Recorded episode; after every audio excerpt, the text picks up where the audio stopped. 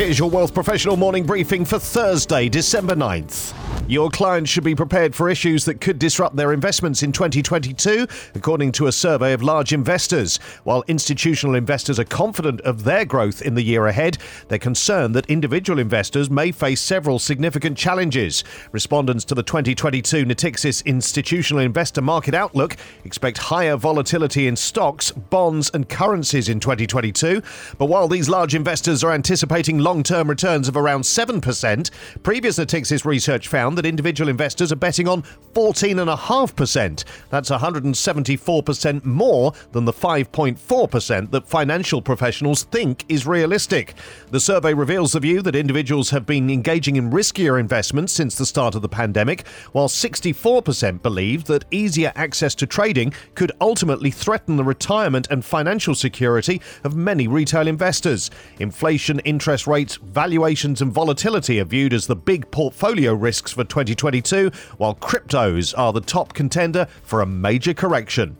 The economy might be in strong shape heading into the new year, but that's not nearly enough to nullify the uncertainties kicked up by the pervasive threat of inflation at levels not seen in decades. That's according to the CEO of AGF Investments. In the company's newly published 2022 outlook, Kevin McCreadie, who's also the chief investment officer, highlighted how higher prices for necessities like food and fuel could erode demand for discretionary goods and products, which could in turn cut into earnings growth. But a worst case scenario, he said, would come if continued inflation were to provoke higher interest rates. The Bank of Canada, he said, should meet expectations that it will raise its key rate sometime in the first quarter of 2022.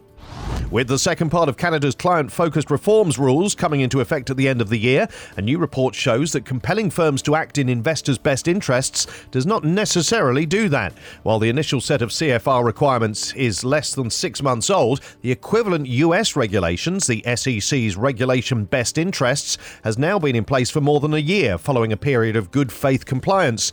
This week, the North American Association of Securities Administrators reported its findings from an analysis of broker dealer industry policies and practices following the implementation of the new regulations.